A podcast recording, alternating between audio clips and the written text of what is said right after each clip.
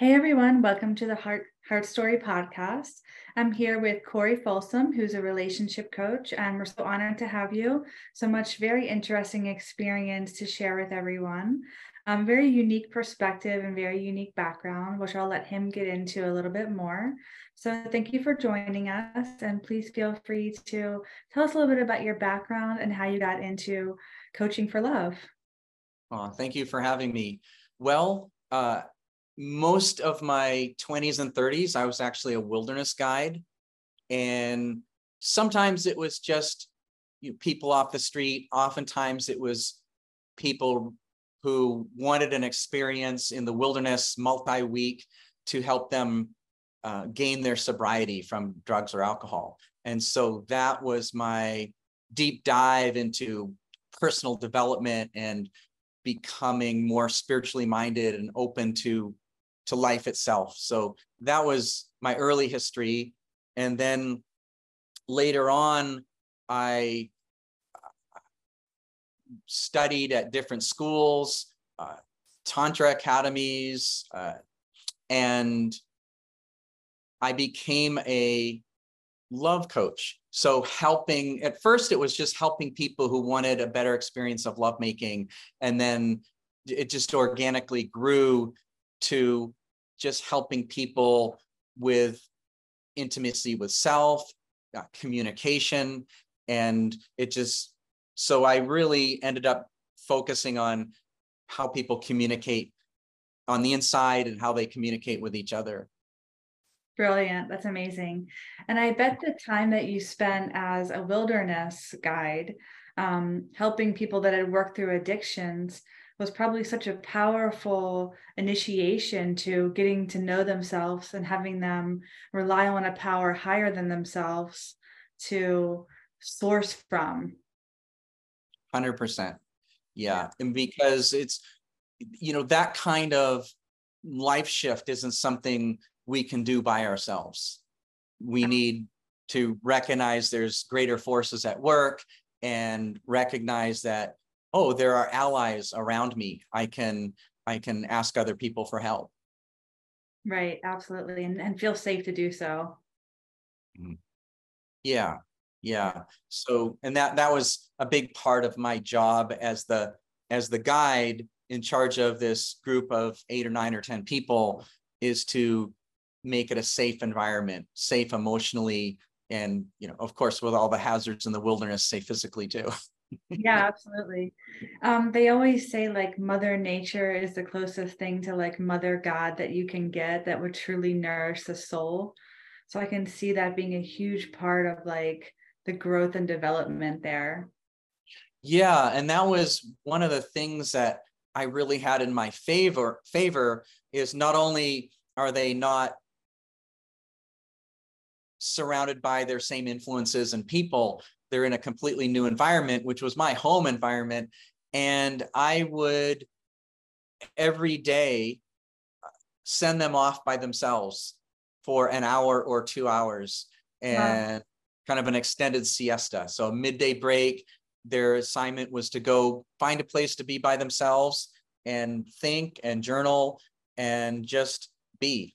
And and then usually around 3 weeks in, I would set them out on a three days and three nights by themselves in a little little constrained area so they couldn't just go wandering off gosh knows where. But that was their their vision quest a time to you know there's nothing to uh, really do. The it's it's just sit and observe your environment think about things uh, get really really really bored and hopefully your mind will wear itself out to where it, it just gives up and now you're in touch with your soul and what you really want. And you know nature has a certain pace that's conducive to to that. And so i would give them experiences by themselves in the natural setting as much as possible. Yeah that's brilliant. And what kind of experiences came of that? I'm so curious. Well a lot of what comes out is, well, I definitely don't want this and I don't want that. And the more powerfully they got to feel you know who i really am uh, and and also i would sometimes i would prep them so, oftentimes people would have difficulty developing an understanding of god or greater spirit and i would start them off sometimes by saying well why don't you just start listing in your journal everything that you think god is not? So not jealous not vindictive you know not competitive and on and on. And that helps process of elimination. We right. we can get to a, a greater understanding of spirit. And i'm always trying to bring the conversations back to that deeper sense of uh, of looking at life. Right. I love that. So they really got to know who they were um, taking off all the veils all the layers all the armor. And it seems like that primed you so well for your next part of your life experience as a in, deeper into intimacy and things like that with tantra. Yeah. And because when in the final analysis we don't necessarily need uh, anything from the outside we can go to you know a dozen workshops weekend events and study with various teachers uh, we could talk about our issues or our wounds ad nauseum. And in the final analysis, what's really going to make the shift, the healing, is when you actually uh, come face to face with you and realize that there's goodness inside you and that whatever little spark of hope and brightness that that you can nurture that and build it and so it, it's mostly about remembering who you really are. Wow, I love and that. Making that uh, a guiding star. Yeah. So it's like they find the little spark, nurture it, it grows, it multiplies. They figure out how to protect it and not let it go out again. Mm-hmm. Yeah, 100%. And so that's and that's one reason why the length of time in the wilderness was such a good thing because when you gain new understanding, say in a weekend, you, you want to have some practice time to um, to develop new habits and also there's time for frustrations to naturally arise especially in a in a group and so you get to see oh maybe i'm not quite as far along as I thought because I reverted to some old frustrated pattern. And so we get to work with that. And so there's also time to think about how to structure your life after the experience. You know, who do I really want to spend time with? Who shouldn't I be spending time with? You know, what are my next steps? And and that's the thing about big big decisions. You can get there by making some small decision. So I don't know necessarily what I'm going to do with the rest of my life or where I'm going to, if I'm going to move to some other state, I'm going to stay where I am. But there, there's certainly a decision that I could start off with. So I know that I'm going to take better care of myself. And that might start with any number of small things in a day. And so those are smaller decisions. And as you support yourself in doing things that are more healthy for you, then the bigger picture gets less cloudy and you can kind of see where you want to go.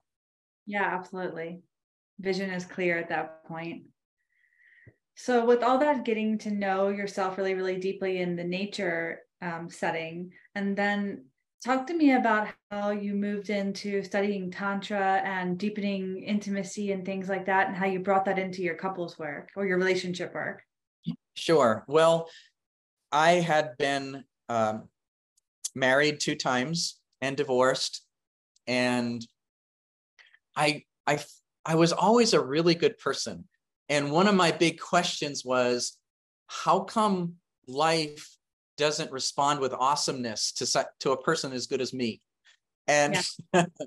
and you know being a good person wasn't good enough i needed to develop um, the a commitment to speaking up for myself, using my trusting my voice, and uh, just owning what I want, what I didn't want, and and having clear, being able to clearly communicate that in a skillful manner, not say waiting till I'm frustrated to bring something up, that kind of you know all those basic uh, supportive habits that healthy people in healthy relationships do. And so i there was a whole other skill set that i needed to bring in and uh and so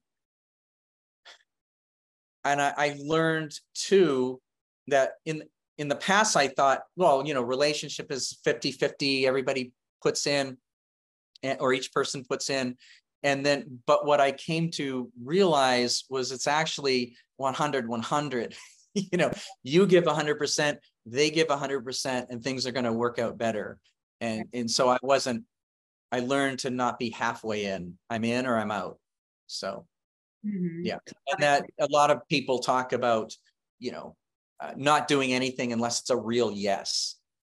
And so and then what i would add to that is then using your voice in service of yes or no. Right. Yeah. And so as I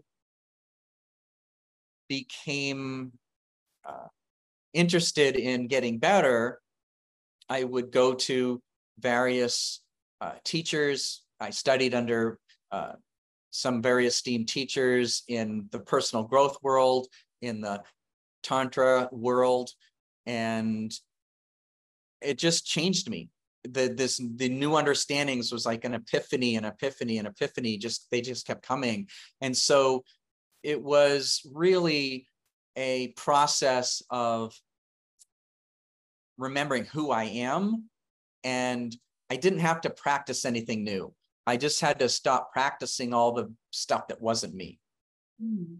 and and so you know i took the basic building block of a really good, earnest person and added uh, things, uh, healthy habits, skillful communication, and discarded the unhealthy habits, not speaking up for myself, um, you know, like that. Yeah. I can totally identify with that as well as I was married twice. And I also thought, a really good person, like, why why am I aligning with this? Why am I choosing these experiences that cause so much sorrow or suffering in the longer run?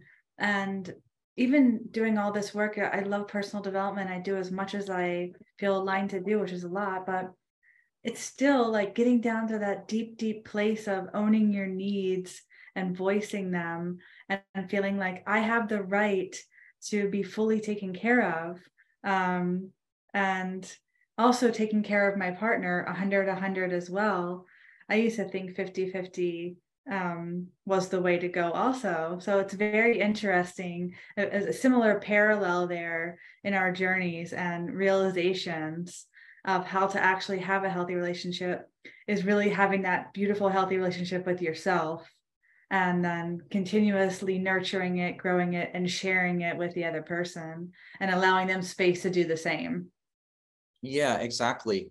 And another really important supportive concept with all that is is the is the ability to really be in gratitude and not just appreciating oh this nice thing happened today but realizing say for instance your partner wasn't drafted for the position of your partner that they're volunteer this is a volunteer organization and i volunteered to be here as did they and and so we each deserve the best from each other and mm-hmm. ourselves and uh, i'm just grateful grateful to be able to be part of it. Yeah, yeah. and and this other person doesn't owe me anything except maybe truth. Yeah. And you know they tell me the truth and the rest of it will you know we'll we'll manage we'll work that out just fine as long as we we're operating from that. Yeah definitely a perfect fun perfect foundational piece there. Um so when you started studying the tantra aspects like how do you find that helps couples to learn things like that? Or like what would they even need to know about it if they aren't really engaged in that world? Yeah. The the one of the very first things that i came to realize with tantra is the concept of slowing down much more than you would first think. So my this one teacher uh, charles muir used to say you know touch your partner really slowly and then cut that speed in half and then just go as then just go just as slow as you possibly can because you want to be present for this beautiful moment. And you're not you don't want to just uh, rush through this intimacy. And and so just the practice of sitting with a beloved and gazing in their in each other's eyes and not having anything else that's going to be after. It's whatever is after is not here. It's to be determined. So let's just be here and and just to sit in stillness and and eye gaze. And it's just such a fabulous practice for coming back into and remaining in this present moment. And uh, it's really also uh, common for the woman to be more attuned to when her partner is maybe drifting away, like they're thinking some other thought for a moment. And so uh, when I was doing that, I found myself drifting, thinking about some other thing. My partner would reach over and just, with her index finger, just tap my sternum a couple times. Just, hey, like, be with me. Uh-huh. And and so that was so helpful and deepening and bonding. And so just learning that this communion this togetherness that we co-create it doesn't have to look like any any pattern. It's a new moment. We can just be with each other. And you know and if you can find the moment and stay in it and feel the texture and the expansiveness and the the everything that's contained in that, you've won. I mean, that's that's what tantra is. It's this attention to the moment. Um, I love that. And how about some advice for couples if that amount of closeness kind of brings up a little bit of anxiety for them? Yeah. And so I like to say that undefended vulnerability is a great aphrodisiac. Uh-huh. And and so I encourage couples to to just speak, speak up, use your voice and just say I'm having a good time with you and I just want to speak to something that's come up for me right now. And I I say it that way because I love leading with something that's positive. And it should be of course true. And so it's just i know it's easier for me to hear. Uh, you could say hey you know um, you didn't do anything wrong. And i want to just address something small uh, while it's still small if that's all right. And right. so there's there's ways of you know softening that that start off. And so if and I also uh, like to give couples the practice of alternate touch.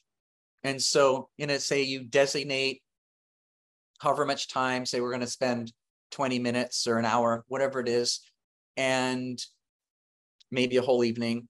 And one person would be the receiver and one the giver. And so the giver would touch their partner with the idea, the expectation that the receiver is going to give feed real-time feedback. Okay. Oh, that's good. You know, uh, I appreciate that, and slower and lighter would feel better. Uh-huh. And then, or maybe you say, actually, uh, maybe this other thing. And so, you know, perhaps you start at the crown of their head and do this light little fingers through the hair. And maybe somebody's like, yeah, I'm not a fan of my hair being touched, or maybe, or that's awesome. You know, stay here a little longer, please. And you're kind of mapping their body and um, maybe when they your their forearm is touched ever so lightly that you learn to go with the little hairs not against them you know so you're learning to rub your partner the right way so to speak right i like that and so but just those kind of practices where it doesn't have to be sex as you normally understand it it can just be togetherness and intimacy and learning. You they you go into to it with an attitude of I'm just here to learn. I want to know you and what lights you up, what turns you down, and and we'll just discover all this together. And so that is a great place to start. And I also want to add to that and say one of the things that couples get into is when they've they they they hesitate to touch one another because they don't want to give the wrong impression that oh this means i'm ready for sex or i'm i want to have sex tonight or it doesn't have to mean that and so so that they don't they just hold back and they say well i'm not going to you know touch their elbow as they walk by and you know give them a smile with my eyes or or whatever it's like, yeah, I don't want to give the wrong impression. So, but when we talk about it, and I I say, well, there's non-obligation touch, and you have to be able to trust your your ability to speak up for yourself uh, and if you if they talk about it ahead of time and set that up to where i'm interested in more physical contact. I want to touch you more and just show my affection throughout the day or times in the day without it having to mean anything. Could we try that? And so then you're free to, you know, rub the back of their neck for a minute or whatever it may be, just some little bid for connection, little uh, offering some warmth and let it just be a standalone thing. And that builds goodwill, it builds good feeling, and they start to relax with each other. Yeah. And and also it's it's a wonderful thing just to practice no. And so I might have couples, one person would say to the other, Do you want to be touched right now? Or could I rub, could I give you a foot rub? How about we just look in each other's eyes for a few moments? And these various things and the other person's instructed to say no to everything and even if they want to say yes and so because it's just an exercise and the person upon hearing a no their job is to simply say thank you that's okay and it gives them a, this felt sense of they said no and it was all right and that builds that kind of emotional muscle of having it be okay to say no. And so when people are having trouble with using their voice, that might be a helpful exercise. Yeah, I can definitely see that. And then for the person who's receiving the no, might some rejection feelings come up or something of that nature that they may have to work through as well? Uh, yes. And remember that that's the the parameters of the exercise so they know they're going to hear a no even if the person wants it to be a yes so they it's more of a game yeah yeah yeah i think that's really very very good i love everything that you said about slowing down and setting the space and choosing how you speak with intention and softness to lead into something that may not be your preference i think those are all really really good tips and so all of this like speaking from your soul that you've learned and um, learn how to maximize then you wrote a book about it. So I'd love to hear about that. I did. Thank you. And the book is called Soul Statements. And I found myself saying a lot of the same things to kind of a chain of co- my coaching clients. And I thought, huh, I should write some of this stuff in a blog. So I started writing a blog and and I just thought, oh, maybe my blogs, I could put them all together and I'd have a little book. And I mean, that was the initial thought. It didn't quite work that way, but I just saw how helpful it was for my clients to change how they talk to themselves on the inside, to be able to realize that their answers are in their center and that they can access their center. Uh, and and I was at a seminar with Tony Robbins, and he said something so brilliant. He said, Our minds are designed to look for what's wrong. Right. And what's wrong is always available, but so is what's right. And that was my light bulb moment.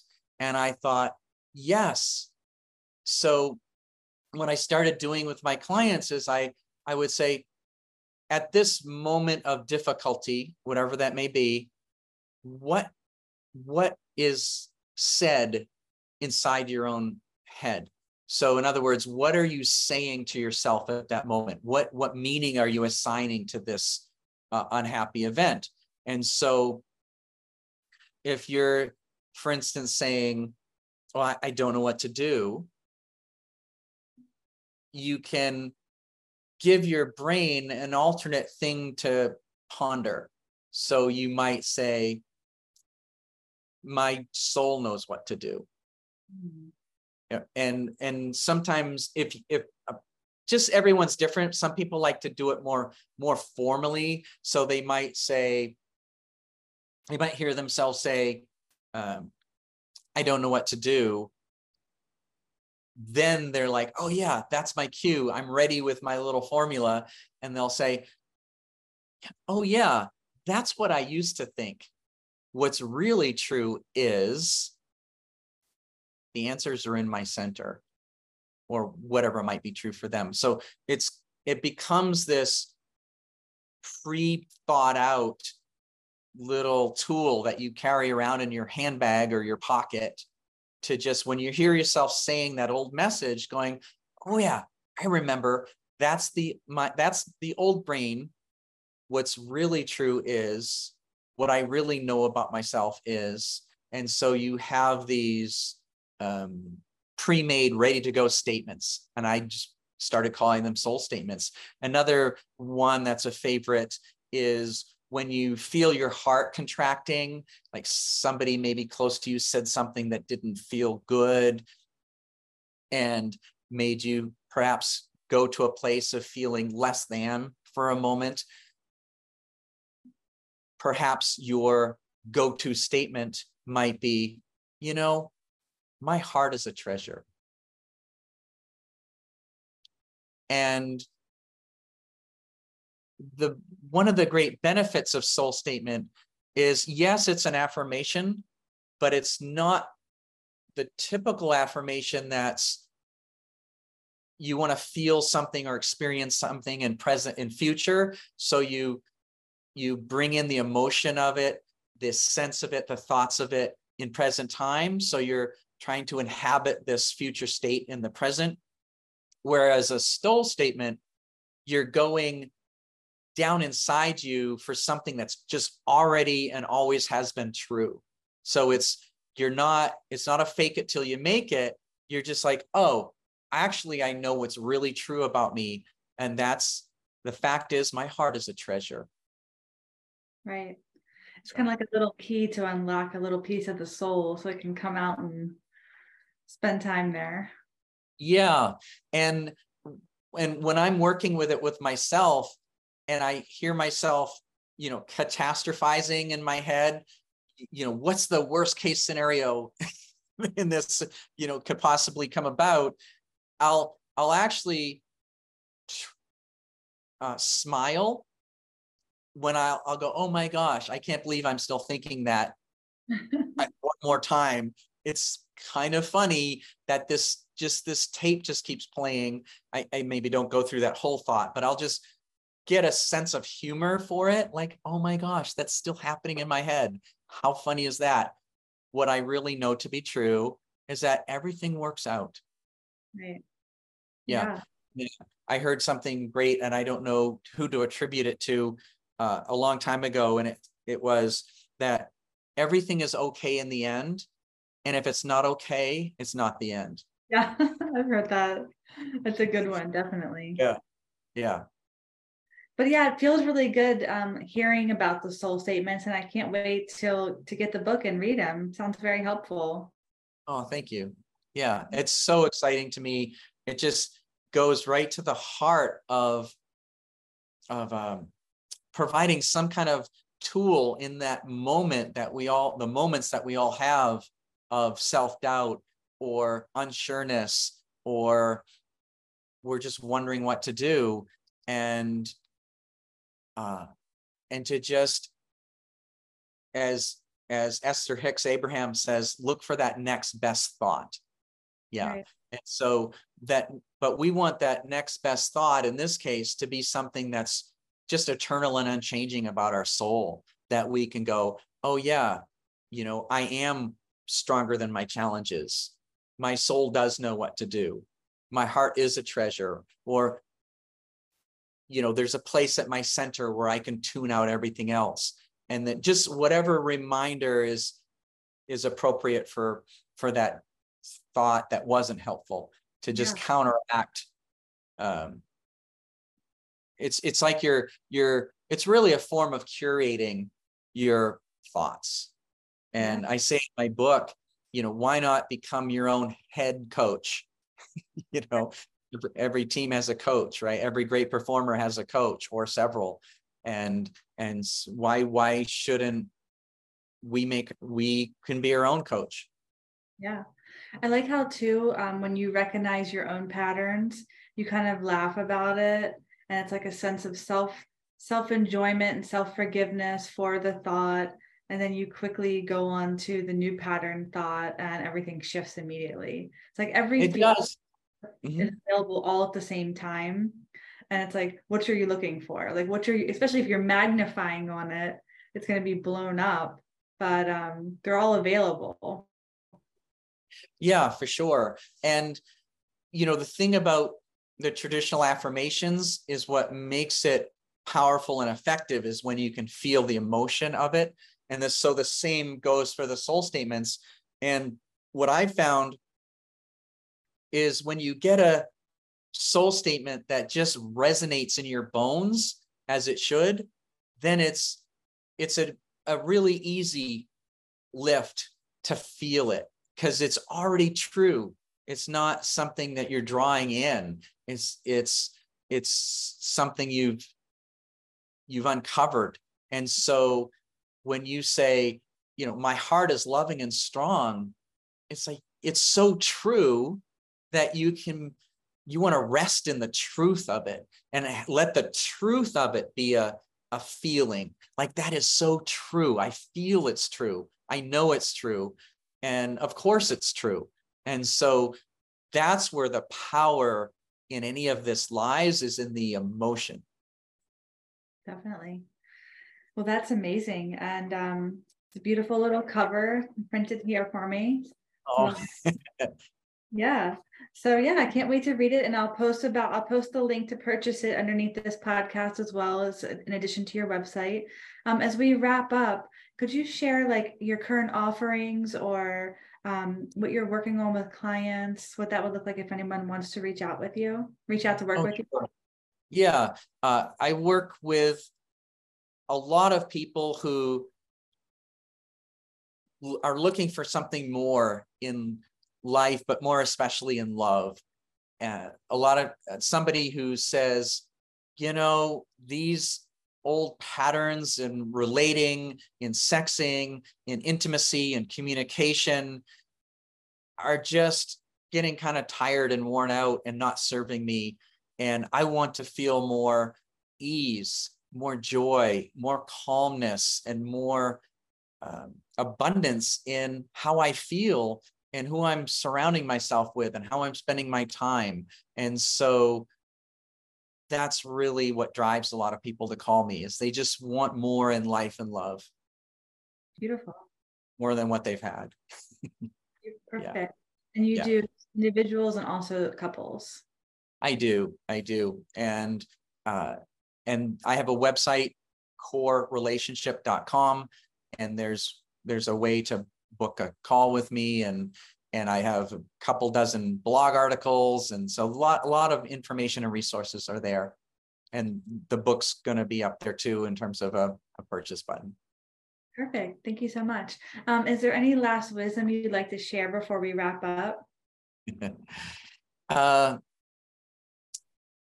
i would like to say that fearlessness really serves a person in other words, just trusting that you are going to be okay on the inside, no matter what anybody else does or doesn't do, but that there's this basic okayness down inside you. And that the more you can fearlessly fight for that, uh, to, to speak up for your needs and to to say, you know, that sounds really fun. And what would work out best for me is if we did it in the afternoon instead of the morning or you know just however if you could wave a magic wand sprinkle some pixie dust and have your life be just just so like oh that would be the best just ask for that speak for that and and uh it's, it's a wonderful yeah. and and i as a a man I really need want that from my partner because how I don't want to be going in some direction that she's not super happy with if I could just as easily go this way. So her needs are need to know for me. It doesn't mean I revolve around her, I revolve around my own axis, but I also want to know what her needs are so uh, so we can each have a better time.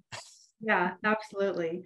So it is really important to come home to yourself, learn how to be free enough to speak your needs and desires, and just learn how to get really, really comfortable with that. It looks like that's what you've mastered in your life's work here, and just getting close with God and the God within yourself. Yeah, yeah.